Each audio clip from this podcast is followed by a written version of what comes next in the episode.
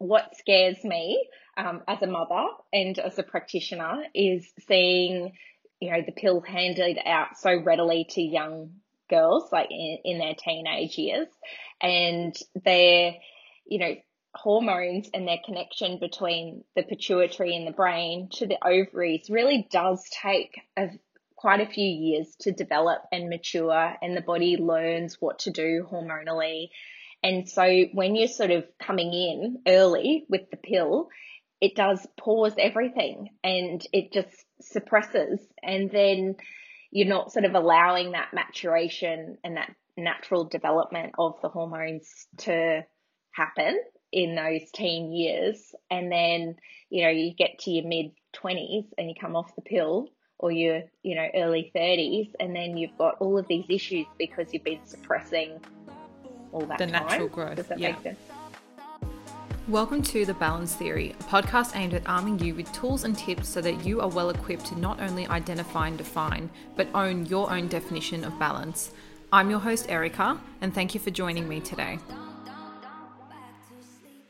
Hello, balancers, and welcome to episode 67 of the Balance Theory podcast. Now, I'm pretty excited to have today's guest on, and in particular because of the content we speak about.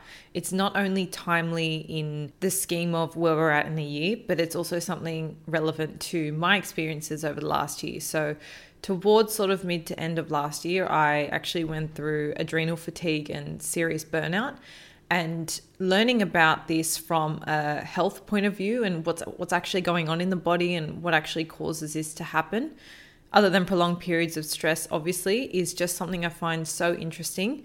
And I say timely in the year because we're sort of at that point where everybody has set their goals. We're in that January mode where everyone's pumped for the year. You've got plans etc and often we are just charging towards the end without our peripherals on we don't often consciously stop to just take a break, take a pause.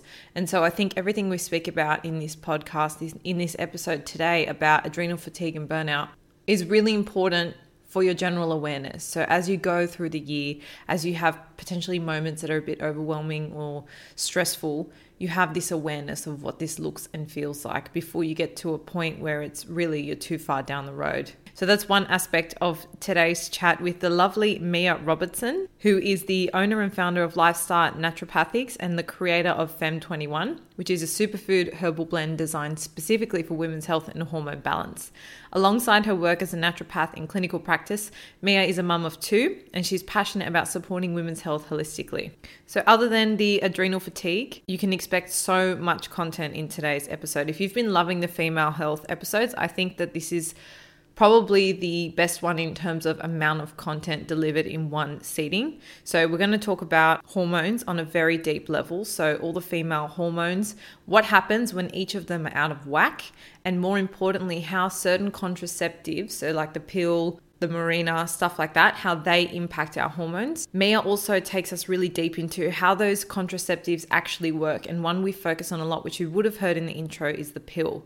Now, I wanted to focus on this particularly because I know it's something a lot of people are on. And I personally felt like when I was prescribed the pill when I was a little bit younger, I was a little bit misinformed as to how it actually worked. So I take it as my duty, or I suppose, responsibility to share the knowledge of how these things actually work in case you've potentially also been misinformed. She gives us a couple tips for what to ask for or when to get blood tests to get correct results if you are looking for hormones. She talks about having pill breaks if you are on it. We also chat about PCOS, what it is in general if you ha- if you don't really know too much about it, and how the hormones function differently when you are suffering from PCOS.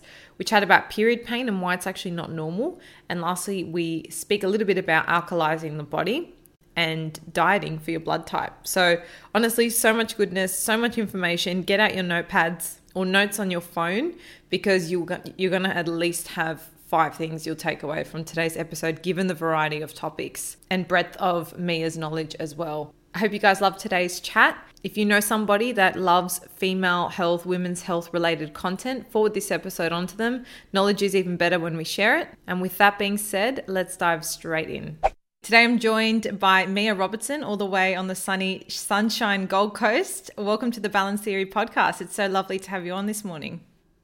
Thanks so much, Erica, for having me. I feel very happy and honored to be part of your lovely passion project of the Balance Theory podcast. So thank you for having me. You're you're welcome. I already am getting such a beautiful, happy, warm energy from you. So I'm really excited to get to know you a little bit more, a little bit more about your business. But for those tuning in, can you tell them a little bit about, I guess, who you are and what you do? Yeah, so I'm a naturopath. I've been in clinical practice specializing in women's health for the last 16 years. Crazy.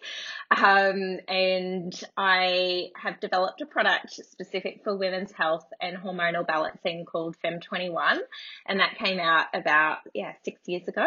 And so that's just my whole jam working with women and supporting them with their cycles and their hormones and fertility and um, menopause and supporting their transition off the pill and helping their skin, a whole variety of things related to women's health. Um, I'm also a mum. I've got two teenage daughters uh, 13 and 15. And, That'll keep you busy. Uh, yeah, yeah. So I sort of wear a few hats with um, being a clinical naturopath and then running my Fem21 business and looking after my family. so it's all good. I love it, um, but it's busy. Yeah. Yeah, I love that power mama. But um, I'm curious. Were you? did you always um, specialize in? I guess female health, or because because I find uh, I mean I've interviewed quite a few naturopaths, and I find they all have their own little niche that they tend to gravitate towards. So was that something for you that yeah. you were always passionate about from the get go, or over time was it something that sort of developed? Um, I would say it's been uh, a part of my practice or my career from the get go. Uh, it really just stemmed from my own personal issues you know, as a teenager and then in my early 20s and learning about my own hormonal health. And then when I came out of my degree, I started working at a fertility clinic on the Gold Coast and quite a busy practice. We were featured like on a current affair. And so we just had this like flood of people with fertility issues coming in. Um, so I was there for five years and that really just started my base working with hormonal health and couples and, um, yeah, all around supporting healthy pregnancies. And then uh, after that period of time, I went into more general practice, um, more working with a couple of integrative doctors on the on the Gold Coast here, and I wanted to expand more into general women's health as opposed to just focusing on fertility. Um, so yeah, my practice sort of just grew from there and um, my own sort of personal issues. You know, as a teenager, I had PCOS, so very bad acne. You know, all of the hair growth, um, irregular cycles, and then um, had some issues with uh, pregnancy losses, miscarriage, and um, had my kids fairly early in my um, early 20s. I had my daughter when I was 23 and just went sort of from I don't know, it was like a bit of a whirlwind really at the time. Um, yeah, just went from being on the pill to then coming off and then getting pregnant sort of relatively quickly, having a miscarriage, then getting pregnant again and, um, you know, threatened miscarriages through both of my pregnancies and breastfeeding and, and then I had the Mirena in and after sort of, it was probably about yeah, 10 years of all of that madness that I was like, okay, I really got to sort myself out. And I felt sort of more in a place at that time when the kids were at school and I was, I had a little bit more routine and, you know, my clinic was going good and all of that side of things. So I was like, okay, well, now it's time for me. I've been looking after everybody else. Um, and so got the Mirena out and then, yeah, worked on my hormonal health. And I was making up lots of like liquid herbs and you know doing supplement regimes for for patients. And then I was like okay well I've just got to apply this to myself. But I was really slack taking liquid herbs um just because they taste gross. Can confirm. I thought well uh, I thought, well, if I could make like a um, like a powdered blend that I can take regularly every day, and that tastes pretty good, then I know I'll be consistent. And really, consistency is the key. So I yeah developed the formula for Fem21, started using it on myself, um, started applying it to patients in practice, and yeah, it just really grew from there. So um, I was, you know, really pleased after doing like a good six months on Fem21 for my skin to clear up and for my cycles to regulate and my moods and energy lifted and yeah, just things started to get better from there. So yeah, that's kind of been me in a bit of a nutshell, I guess. awesome. I always love hearing when people, you know, where they're at now or something they've created or a service they're giving has really stemmed from their own experiences and troubles. I find it's just comes from such an authentic place and you can really resonate then with people who do have those issues. So I love that part of it. But take me back to the moment where I guess and I, and I do recall reading, I guess, on your website as well, you were at this point where you were immersed in women's health and hormones, but you were completely ignoring your own issue, issues and, and I guess struggles with that. So, talk to me about emotionally how that experience was for you. Yeah, I think just having two, you know, young kids, and I was working, you know, like seeing clients back to back. I was really busy and I was getting to the point where I was like on this roller coaster with my cycles. So, you know, in that premenstrual phase, I would just like hit the wall and I would be so tired and cranky and my breast was so sore and I was so bloated and I was like just mentally, you know, up and down, um, massive like massively. Um, and I'd suffered from depression in the past, and I really just felt like I was, you know, like swaying in between, um, you know, feeling okay and managing and coping, and then really not coping. And so, yeah, it was a little bit weird, um, both you know, physically and emotionally not coping, but spiritually as well. I came round to a full moon. My period was due. Um, I wasn't getting like, you know, significant heavy, heavy periods because I was using the Mirena. And, um, I like, it was a full moon and I woke up and I was like, that's it. I've got to get the Mirena out today. I've had enough. Um, I can, you know, it was like something snapped inside of me. And I thought, you know, it's, I can't live like this. Like, it's not good for my kids. It's not good for um, me to be, you know, sitting on the other side of the desk as a practitioner telling and supporting women with their mental health, physical health, but then not following my own advice, like slathering on makeup to try to cover my acne, not, you know, feeling, feeling like I was living my you know, what I believed in, my truth, I guess. And so, yeah, I like rang around to all these different clinics um, to find somebody to get the Mirena out on that day. And, you know, I went in in the afternoon and it was just like this huge, I don't know, relief for me to have that out. And I guess, I don't know, if like it just energetically having something foreign in your body, especially in that um, womb space where all your creativity comes from um, was just a block for me. And so I had that out and then just things tend to just flew, you know, started to flow from there. Um, you know, I got my creativity back and yeah, that's when I started formulating Fem21, which was, yeah, just based on my clinical experience using herbs and as a naturopath using nutrients and knowing what worked and just yeah, that was kind of like that was the point for me. Beautiful. Now, I think this is a really good moment um, for me to ask you about two things. So, I do want to actually ask you about the pill and the Mirena and things like mm.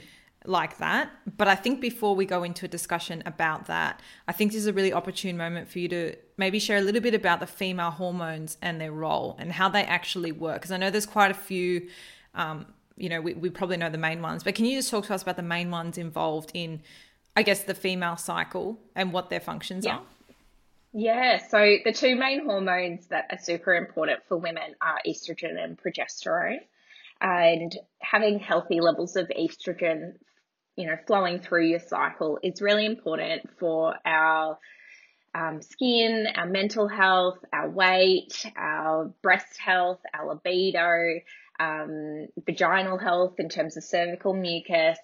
It helps mentally and emotionally to feel, you know, confident and um, that, yeah, it's a really important hormone to have. And so we release healthy amounts of estrogen when we're ovulating. And so then after ovulation, estrogen gets metabolized throughout that second half of our cycle in our luteal phase. And that's when progesterone also comes in after ovulation in that last half of our cycle. And so if we're not metabolizing estrogen particularly well in that luteal phase, we can have like residual higher levels of estrogen and that can form like this toxic bad estrogen, I call it.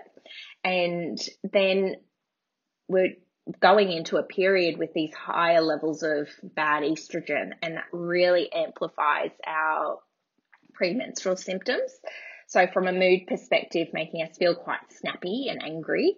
And then also, you know, quite inflamed as well. So we're holding a lot of fluid, our breasts are sore, we feel quite bloated around that midsection. And it can lead to much heavier, more painful periods as well, because that estrogen, bad estrogen can be quite inflammatory. And so then progesterone kicks in and should help to balance out estrogen. But if progesterone levels are lower than what they ideally should be, then um, we're not getting that balancing effect uh, with the ratio between estrogen and progesterone. And so, in that way, we're not meeting um, the requirements to manage premenstrual symptoms. And progesterone is like an anti inflammatory hormone. So it helps our muscles to relax. It helps our mood to relax.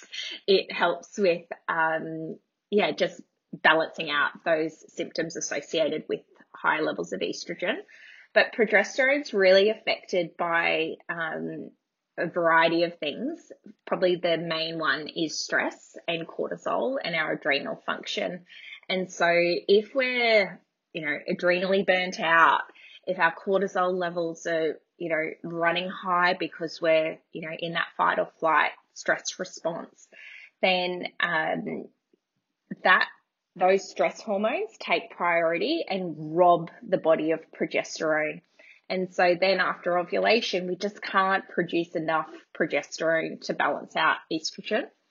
And so with low levels of progesterone, it also makes you feel sort of like it's like the opposite end of the scale. Um, like if if estrogen, high levels of estrogen make you feel sort of really angry and snappy and irritable and wound up, uh, low levels of progesterone make you feel quite sad and depressed and introverted and teary. Um, and it, like I said, sort of just physically amplifies a lot of those symptoms around that premenstrual phase.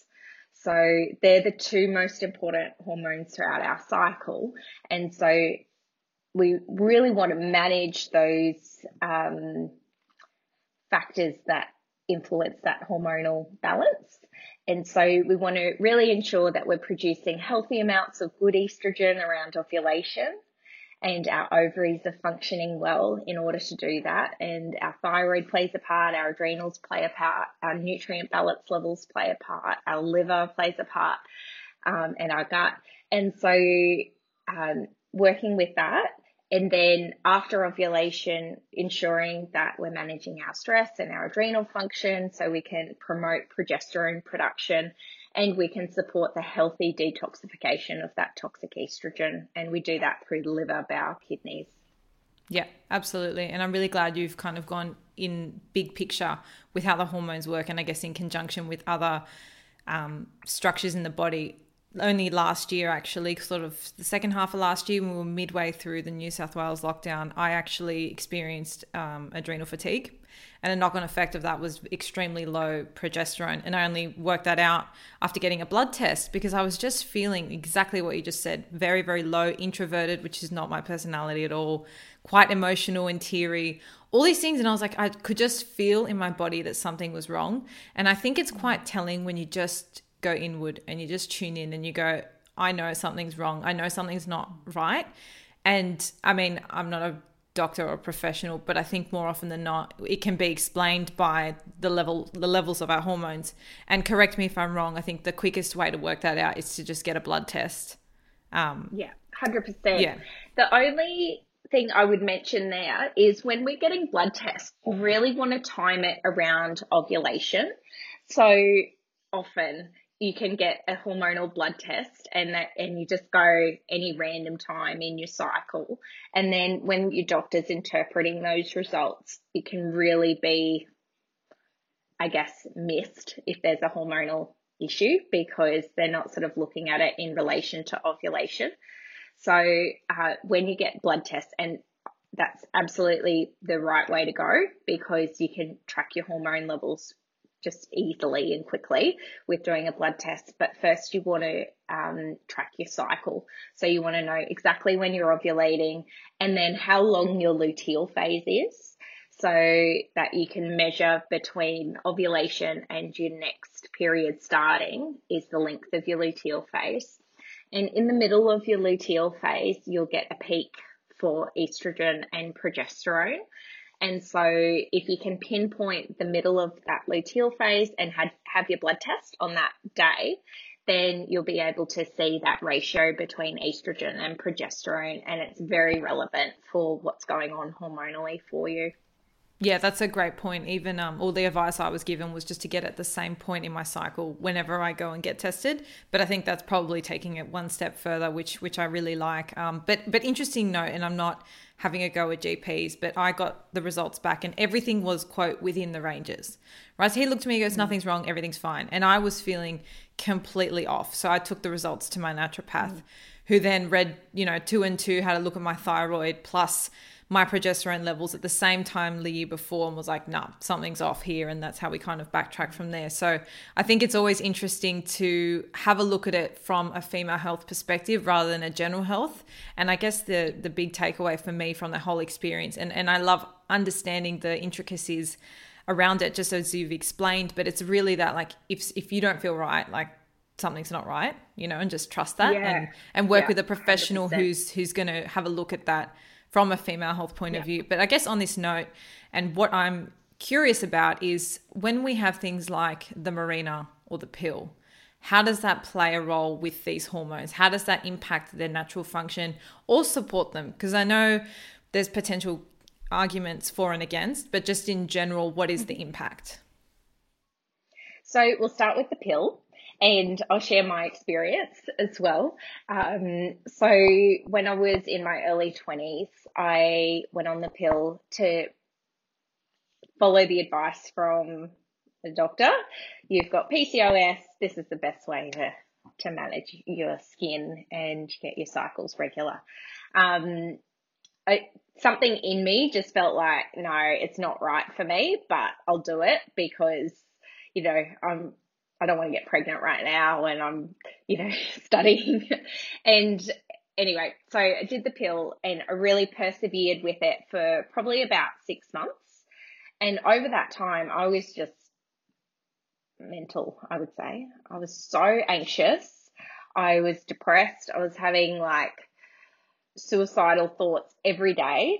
And I was like trying to figure it all out and I had a great relationship. I was living in a wonderful place. I was studying what I, you know, was really enjoying. And it just didn't really make sense why I was like so unhappy in that. Like the external balance seemed right, but the internal balance yeah. was off, I'm assuming. Was so off. Yeah. Yeah. That's a great way to describe it. And so, um, after that sort of time of being on the pill, I just said, look, it's not for me. I can't do this anymore. really so what was yeah yeah so what was going on there with your hormones? What was the impact, or generally speaking, what is the impact yeah. of the pill on our hormones? Yeah, so it suppresses ovulation. So we're not ovulating, we're not releasing an egg, therefore we're not fertile. And so estrogen is delivered as a synthetic hormone with the pill to suppress ovulation. And then depending on the type of pill that you're using, um, you that estrogen then gets withdrawn when you're taking the sugar pills, and then you have a, a period, but it's not really a period; it's a pill bleed, and then so you bleed, and then you go back on the on the synthetic estrogen to suppress ovulation. Um, you can take cyclic type pills that have both estrogen and progesterone. Um, and you can take progesterone only pills or higher progesterone pills than estrogen. There's a whole variety of different ones out there. Um, the higher progesterone pills give your body a sense of you're pregnant. Um, and that's, and so that stops you from ovulating. Um, and that's how that suppression works, uh, as opposed to the higher levels of estrogen suppressing ovulation. And so ovulation is the main event in your cycle. It sets your hormonal health for the month, really, because we're getting that build for estrogen, good estrogen, and then we're getting um, your healthy production of progesterone from the corpus luteum, which is like the popped bubble after the eggs released from the mm. ovaries. Mm. Um, so that's how the pill works to um, manage quite regulate contraception. yeah. um, well, you know, it suppresses ovulation, manages, you know, contraception and uh, gives you this false sense of having a regular cycle because you're having a period or a pill bleed, you know, every month. This is crazy to me because when I, I mean, I went on the pill as well when I was a little bit younger. It was when I started exercising, and I, I've always had a regular cycle. Very fortunate. Um, but when I started, I changed my exercise regime. I started lifting heavier weights. It went a bit out of whack for a bit, which now in hindsight I know is pretty normal when you shock your body like that. But I went on the pill straight away. Um, and I don't recall ever being told that it would suppress ovulation because had I known that, I probably wouldn't have gone on it. You know, the fact that you ha- you have like a fake bleed. I don't know. I just I feel like the information that I was told. I, am not sure if it's any different now. This was like six seven years ago. Um, I feel like it's really important for people to know that mm. essentially their menstrual yeah. cycle's on pause for however long they're going to yeah. go on it. And then I wonder yeah. long term, you know, how do how do you expect your body or your cycle to just wake up and you know be fertile and get back on it when it hasn't ovulated in so many years? Like that kind of freaks me out a little bit. So I'm really glad that we're mm. having this conversation. I know a lot of people are more openly speaking about it now, but it does worry me because I feel like I was misinformed at the time. Mm.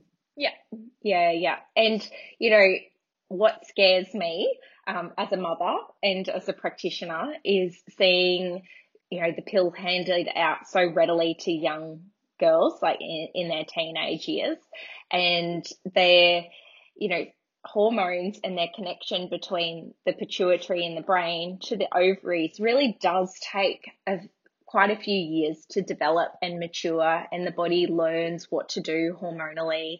And so when you're sort of coming in early with the pill, it does pause everything and it just suppresses and then you're not sort of allowing that maturation and that natural development of the hormones to happen in those teen years and then you know you get to your mid 20s and you come off the pill or your you know early 30s and then you've got all of these issues because you've been suppressing all that the time. natural growth does that yeah. make sense yeah, yeah, absolutely. Yeah. And so does the Mirena work in a similar way?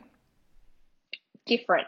Yeah. So I guess the way that contraception um, is working is we've got sort of different categories.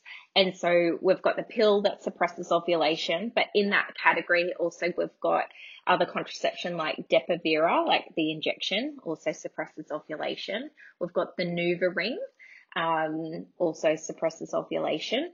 We've also got the Implanon, another one to suppress ovulation. So they're probably the main ones for ovulation suppression. Then we've got intrauterine devices like the Mirena and um, and the copper coil. Uh, so they don't suppress ovulation, but they impact the environment within the uterus. So it thins out the endometrial lining and then it doesn't, you know, um, stop ovulation or potentially conception from occurring, but it doesn't allow implantation of an embryo to occur within the uterus. So that's how it's providing that contraceptive action. So I guess the thing is with the Mirena, so that talking about that intrauterine device is that it is synthetic progesterone that's secreted locally into the uterus, but then that progesterone gets absorbed into the bloodstream and does circulate, but it's at much lower levels as to, you know, so like the pill, for example, and synthetic progesterone from there. And that can last um, for contraception for up to five years. And so, just depending on how well your metabolism and detoxification pathways for hormones are working, uh, you're getting this sort of constant secretion of progesterone into your system, which does build up over time. And so for some women, over time, having the Mirena in, it does start to suppress ovulation and impacts the regularity of, you know, ovulation occurring um, each month. But it's very hard to tell that because you're not getting a period because it's thinned out that endometrial lining. Uh, the Kyleena is very similar, works that same way, but it's a lower dose of progesterone. Um, so generally it allows ovulation to occur um, and it doesn't have that same suppressive effect on uh, the ovaries or ovulation, but it still has that contraceptive action within the uterus. And then we've got the copper IUD, which is no hormones at all. Um, it's a copper coil, and the copper coil, unfortunately, for some women, can um, increase uh, the heaviness and pain with their periods because it's an irritant.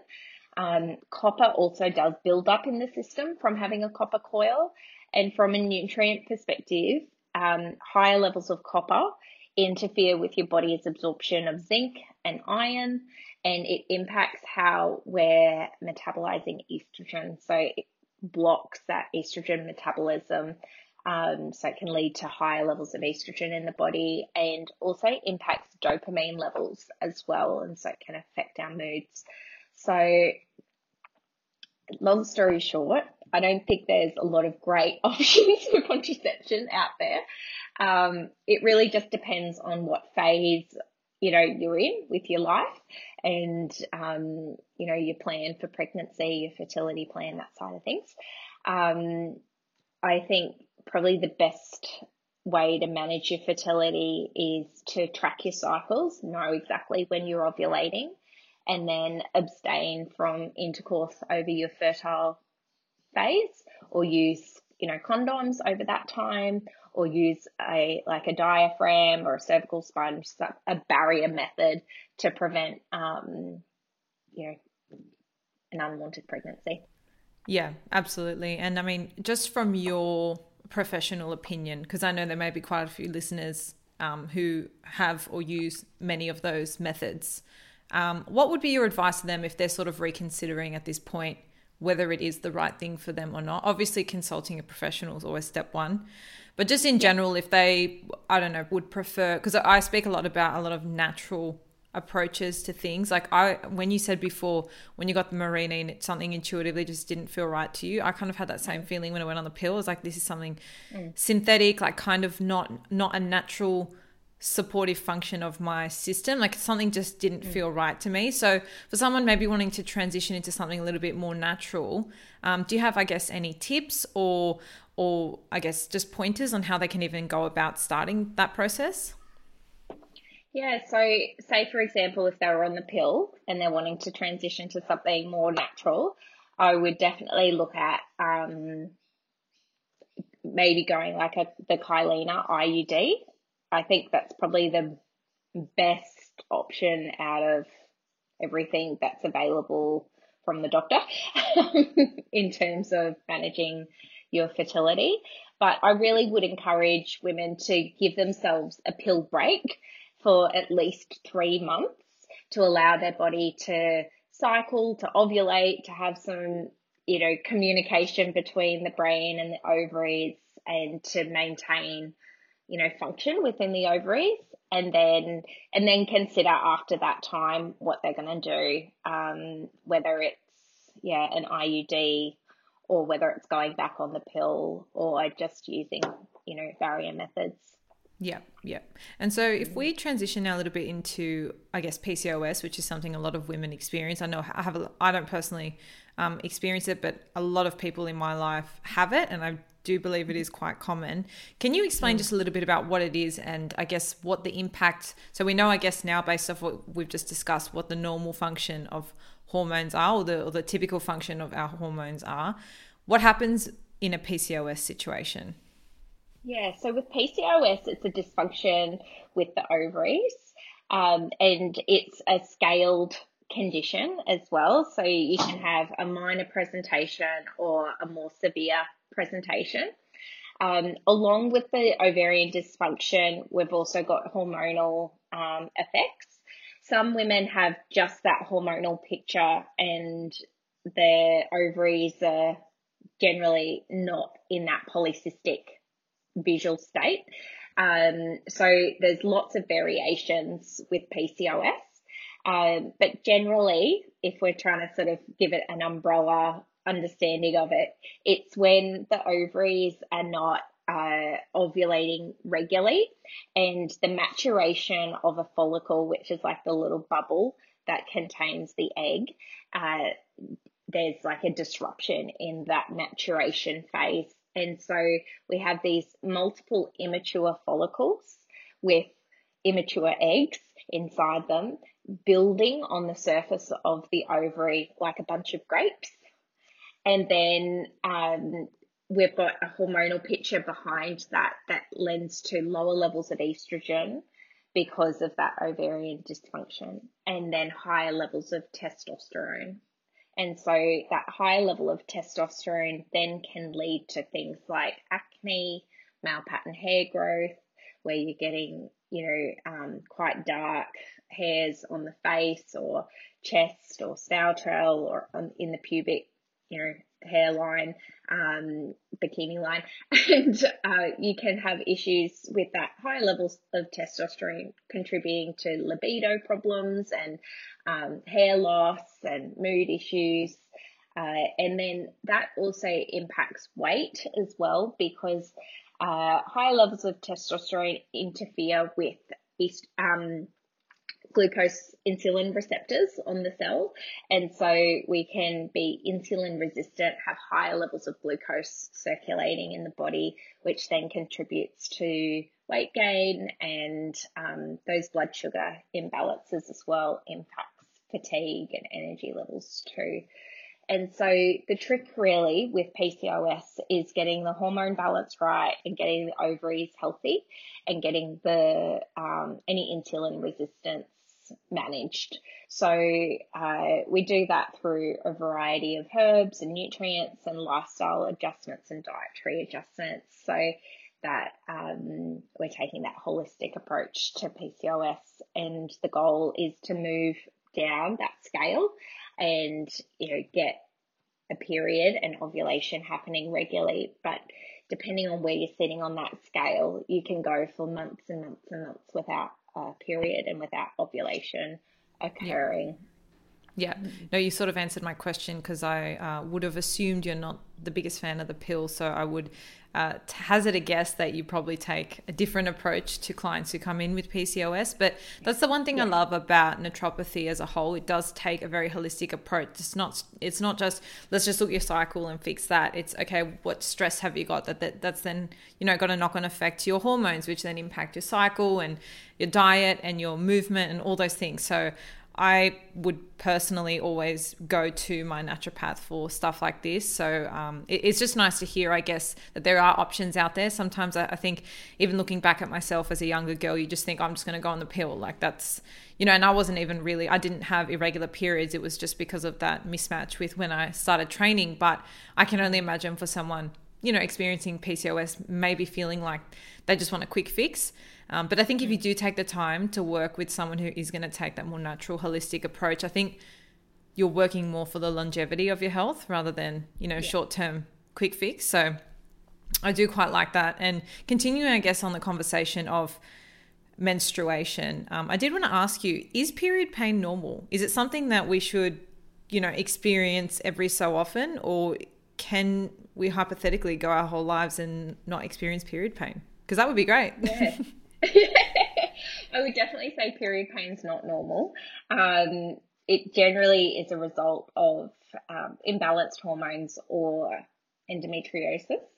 And so, if you're suffering with chronic period pain, you definitely want to investigate that because um, there could be, you know, some procedures like a laparoscopy available to you, and you know, sorting your hormones out can definitely make a huge difference with um, period pain.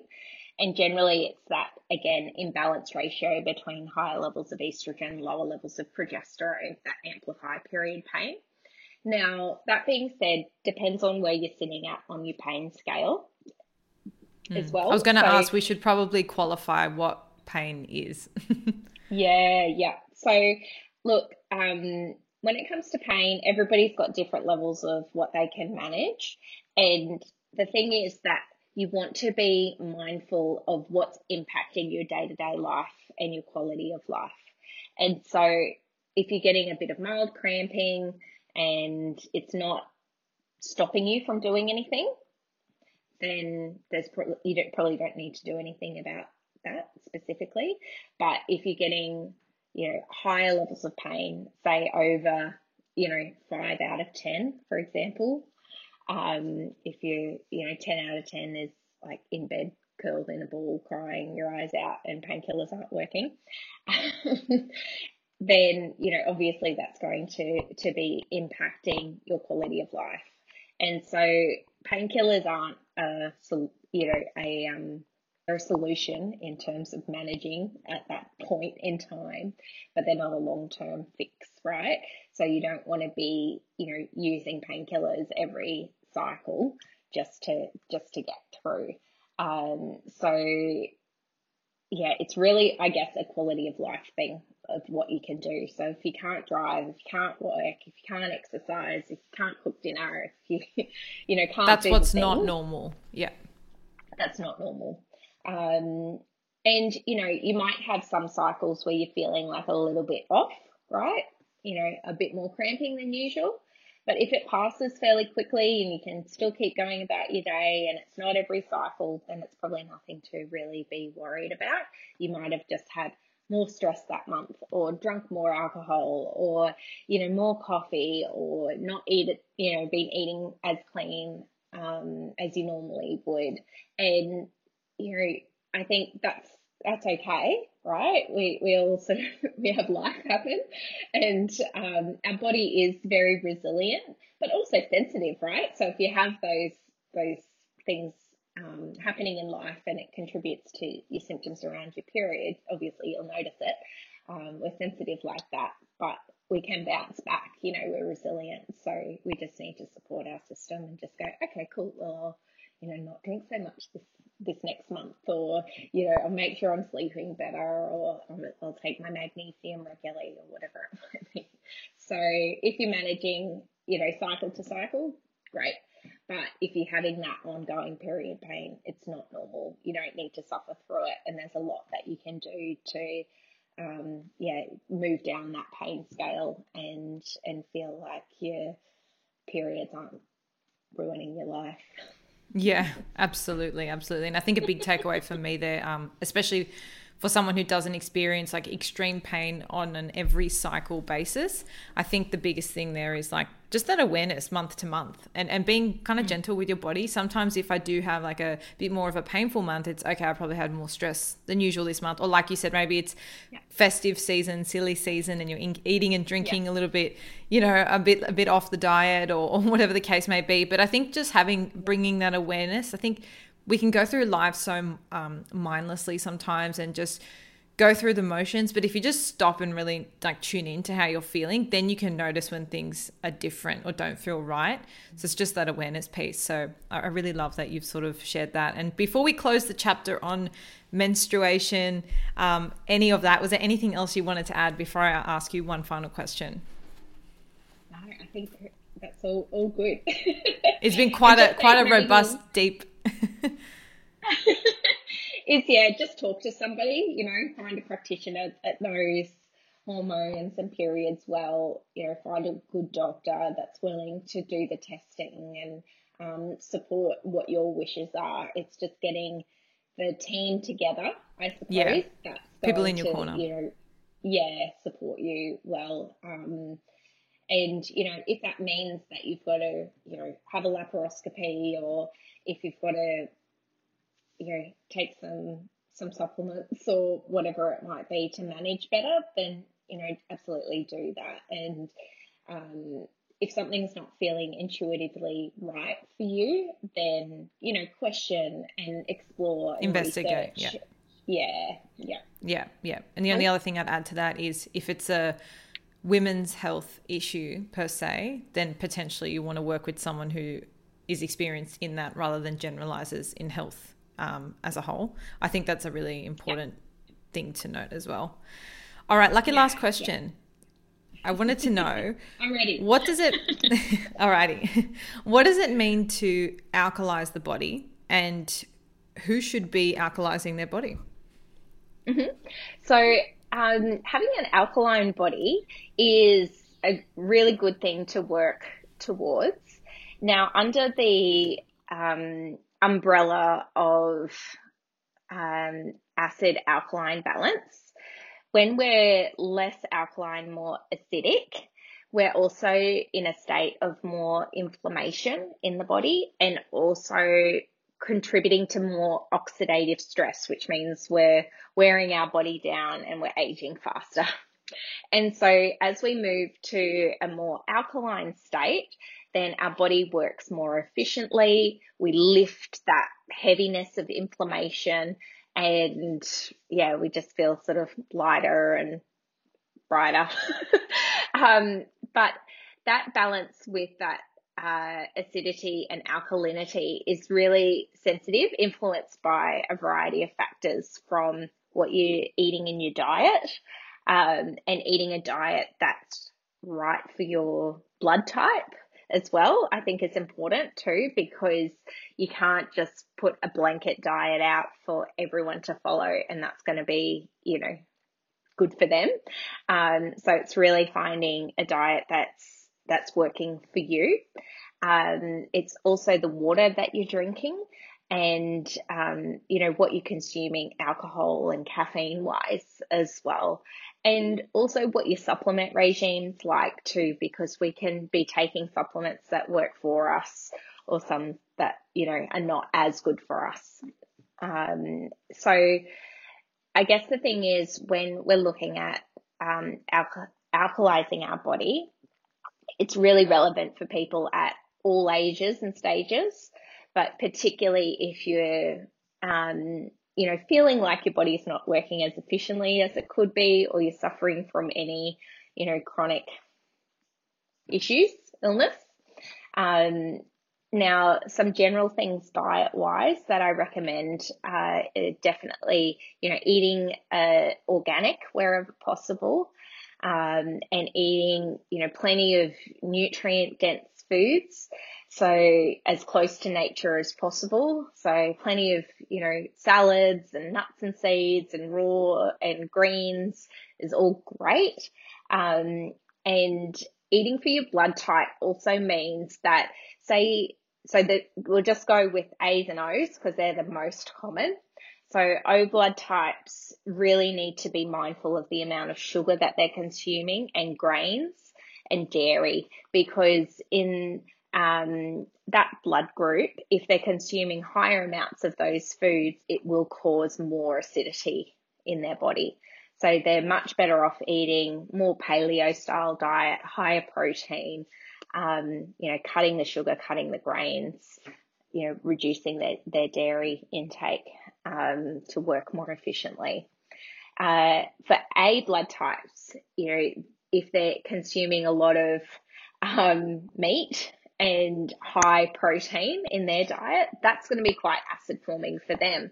So they're better off, you know, eating more plant based and, you know, more salads, more legumes, more nuts and seeds, you know, easy digested proteins, and that's going to be better for their system.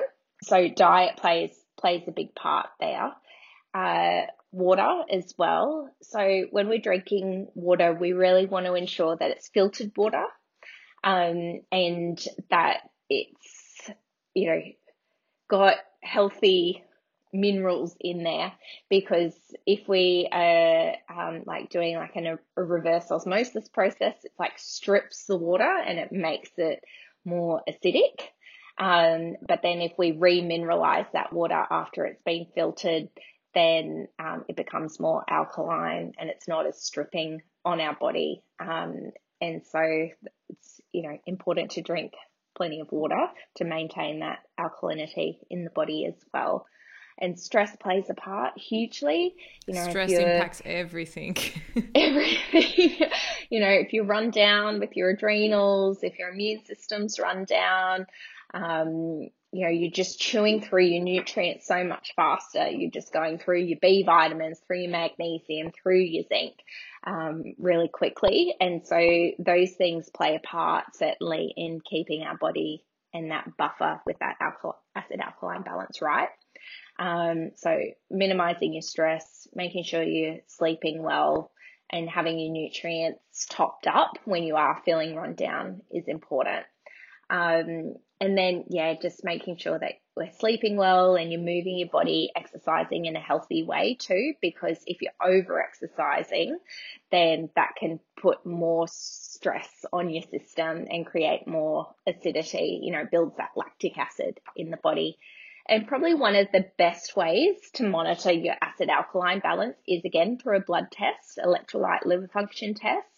And we can see on a blood test what your bicarb to anions are doing and the ratio between those two. And that will give you an idea about where you're sitting at for your acid alkaline balance. Yeah, awesome. We answered my question. I was going to ask how's the best way to, I guess, work out where we sit. Um, but I love that you brought up the blood type diet, and I would urge anyone who hasn't heard of it before to research, have a look into it, because it's really interesting stuff on eating per your blood type. And like you were saying, like the different things that are beneficial or potentially detrimental to that blood type. And I think of all the dieting fads and ways you can diet, um, you know, that there are available, I think eating for your blood type is kind of one of those more unique personalized ones. It's not so um, specific that it needs to factor in every factor in your life. So I think it's just a good one to have a look at and I guess just factor in. You might be like, oh yeah, I am a little bit irritable to that food and it might correlate. And it's just interesting to know. But um, in terms of physical symptoms that you would feel, say you were a little bit more on the acidic side than the alkaline, um, what would you be feeling? Mm-hmm. Like how would that be showing up for you? Mm, so it can be like exercise recovery time, for example. So if you're really feeling like after exercise that it's taking you a long time to, you know, recover, yeah, um, it can be like joint pain as well. So just feeling stiff and sore. Um, it can sometimes be like a metallic taste in your mouth as well. Um, it can, you know, be frequent infections too um, because your immune system tends to be more run down when you're acidic, um, which might be like UTIs, for example, or um, yeah, like a thrush or yeah, yeah, yeah. Um, it's it's hard to sort of know symptomatically. I think the best way is to do a blood test. Um, yeah, yeah, because it can be sort of sitting as like an underlying contributing factor and um, you're not sort of too aware specifically that oh that means that I'm running acidic. Does that yeah. make sense? Yeah, and I yeah. guess it's kind of like because the body is so holistic and all interconnected. It's probably like if you are mm. more acidic, then you might be, you know, your adrenals might be burnt out, your thyroid might be not working properly. Yeah. It's kind of probably all linked. So yeah, yeah. No, I love this stuff. I could probably chat about it for days. But before I let you go, tell me a little bit more about Fem Twenty One. I guess what is it good for? Who should be taking it? Yeah. Um, and and at what point, I guess, would you turn to it as a supplement, or is it more an everyday thing? Yeah. So, um, Fem Twenty One does a variety of things uh, to support women's health holistically. So it really covers lots of bases because you know, as a naturopath, we really like to support people holistically. So even though the main action is working on helping that hormonal balance, especially like we talked about with estrogen metabolism and progesterone, uh, we've also got herbs in there that support the liver and detoxification and the gut and moving your bowels efficiently through fiber and probiotics. We've got alkalizing greens in there that are known to help get that acid alkaline balance right and get that buffer, you know, um, good. So you're working more, your body's working more efficiently. We've got herbs in there that support the adrenals and your stress response, your nervous system. Um, herbs in there that support the thyroid as well. So trying to cover really those main big issues for women um, to help them just to feel happier and healthier, more vital. Um, can be used from teens right through to you know menopause, um, and women in their you know fifties, mid fifties, late fifties can take it right from you know the the teen stage.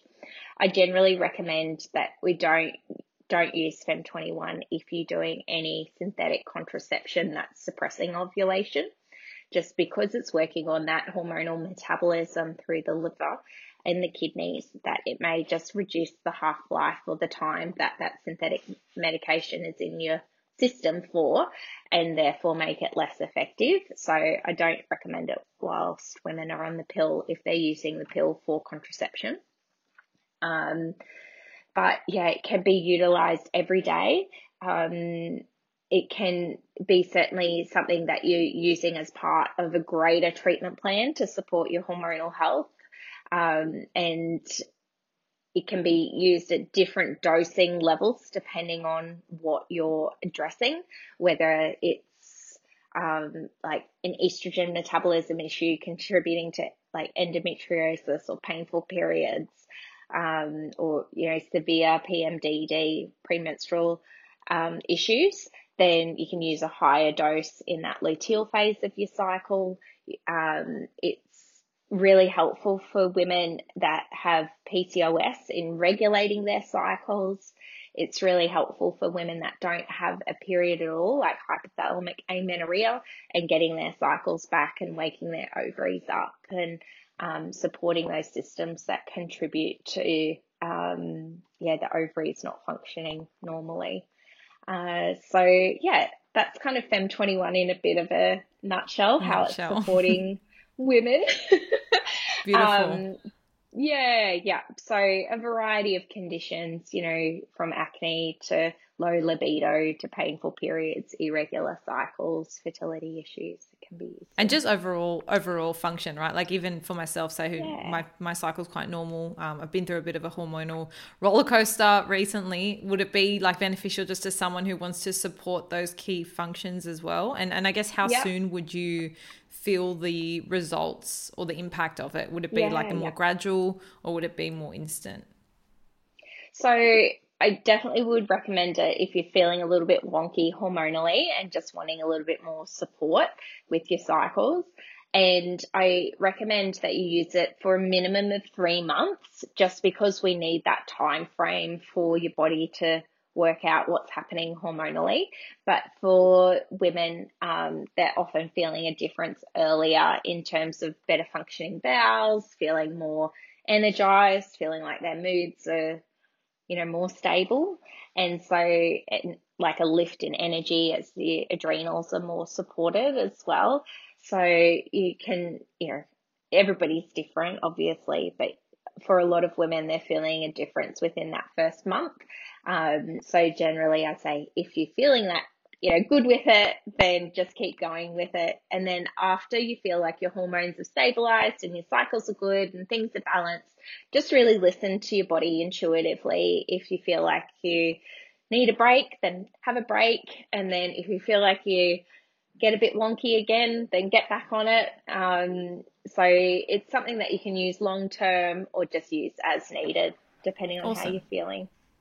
Beautiful. Well, I want to cool. thank you so much for your time and the download of knowledge that you've shared today. I know I've learned a lot, so I know the listeners would have also taken a lot away. So thank you, firstly.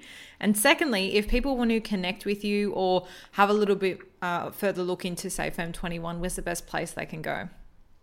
Yeah, so probably just hit the website, which is fem21.com, um, and also our Instagram at fem21. Uh, we've got heaps of info that we put up there for women's health. Um, so either one of those platforms you'll find us on. We're also on Facebook as well. Um, so yeah, have a look at those platforms. But if you've got any questions, you know, feel free to contact me. Um, I'm more than happy to help can DM me through Instagram or send me a text or give us a call or send us an email. All good. Beautiful. Well, I'll definitely pop links to those below. But thank you so much for your time. And I'm looking forward to seeing what the future brings for you, Fem21, and the business as a whole. Beautiful. Thanks so much, Erica. It's been lovely talking and connecting with you today. Thanks. And that's a wrap for this week, Balancers. Thank you so much for tuning in. I hope you found this episode useful to some degree in either steering or determining your definition of balance today.